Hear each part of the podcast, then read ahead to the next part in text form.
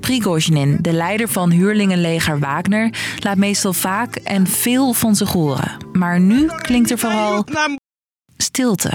Na de mislukte opstand van Prigozhin tegen de Russische legertop... Prigozhin, de baas van het huurlingenleger, liet weten zich toch terug te trekken. Moest het huurlingenleger weg uit Rusland? Een nieuwe onderkomen? Belarus. Waarom is Prigozhin daar wel welkom? Ik ben Frederik en ik zoek voor je uit waar Wagner is. Lang verhaal kort. Een podcast van NOS op 3 en 3FM. Belarus dus. Als je Maps opent, dan zie je dat dat land op een interessante plek ligt. Het is een land ten noorden van Oekraïne, tussen Polen en Rusland. Je hoort Giem, mijn collega van de buitenlandredactie. Belarus bestaat nog niet zo lang. Het was eerst onderdeel van de Sovjet-Unie en werd in de jaren 90 onafhankelijk en kent sindsdien één baas. En dat is Alexander Lukashenko. De eerste en enige leider van Belarus. En hij wordt bijna door niemand erkend, ook in Europa als president, omdat hij veelvuldig de verkiezingen heeft gefraudeerd.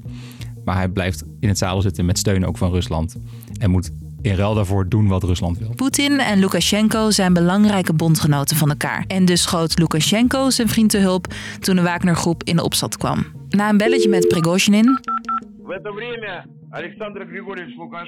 was er een deal. Prigozhin en zijn leger moeten Rusland verlaten, maar zijn welkom in Belarus. Lukashenko doet nu alsof hij de grote staatsman is, dat hij de grote vredesduif is en dat hij onderhandelingen heeft geleid en, en onrust in, in de wereld heeft voorkomen. De Wagner-groep heeft dus een nieuw onderkomen gevonden. Althans, zo lijkt het. De president van Belarus zegt dat Prigozhin er al is, maar we hebben nog geen enkel bewijs gezien. En ook de rest van het leger heeft de weg naar Belarus nog niet gevonden. Al verwachten experts dat de meeste hun leider wel zullen volgen. Voor Wagner-soldaten is Prigozhin hun tsaar. Niet Poetin, maar Prigozhin. Maar ja, dan zijn ze daar. En wat gaan ze dan doen, Giem? Ik denk dat Prigozhin vooral zijn eigen zakenimperium uh, in stand wil houden. Ja, want Prigozhin's Wagner-leger is niet alleen actief in Oekraïne. Hij verdient heel veel geld met de beveiliging van, van goudmijnen en gasvelden in Afrika. Daar is hij steenrijk mee geworden. En in Belarus kan hij in alle rust verder klussen aan dat imperium. Maar er is ook een kans dat zijn verhuizing hem een nieuwe klus oplevert en dat hij voor Lukashenko gaat werken. Een idee waar niet iedereen vrolijk van wordt. Uh, er wordt bijvoorbeeld gevreesd dat hij de, de grens gaat bewaken met Polen en Oekraïne, waardoor hij toch behoorlijk dicht op Oekraïne en op NAVO en EU-land Polen komt te staan. Oké, okay, dat is dus afwachten. Net als de vraag hoe veilig het is in Belarus voor Prigozhin. Want, zeggen sommige experts... If we have learned anything about Putin over the last 23 years, 24 years... is that he does not tolerate betrayal. Um, so therefore, I would not... If I were Prigozhin, I would not have high life expectancy.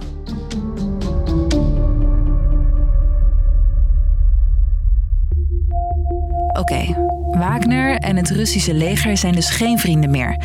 En dat is goed nieuws voor. Slava Oekraïne. Oekraïne. Toch, Gien? Ja, het is in ieder geval duidelijk dat uh, Rusland hier niet sterker van is geworden en ook niet sterker uit deze onrust komt. De afgelopen dagen ging Rusland gewoon door met het afvuren van raketten.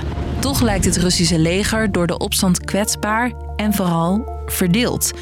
Want wat opviel. Heel veel van die organisaties tijdens die opmars van Wagner naar Moskou waren best wel passief, inclusief de veiligheidsdiensten. Je hoort Frank Osinga. Hij is hoogleraar oorlogsstudies. Veel Russische legereenheden hielden Prigozhin niet tegen toen hij naar Moskou ging. Sommigen steunden hem juist.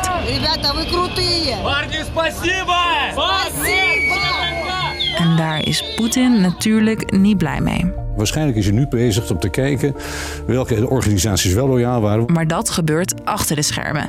Aan het front lijkt het ondertussen nog weinig veranderd. Uh, daar gaat de strijd gewoon door. Ook omdat de Oekraïners zeggen van luister, we hebben allerlei plannen klaar liggen. Die veranderen niet vanwege de dagkoersen bij Rusland. Dus, lang verhaal kort.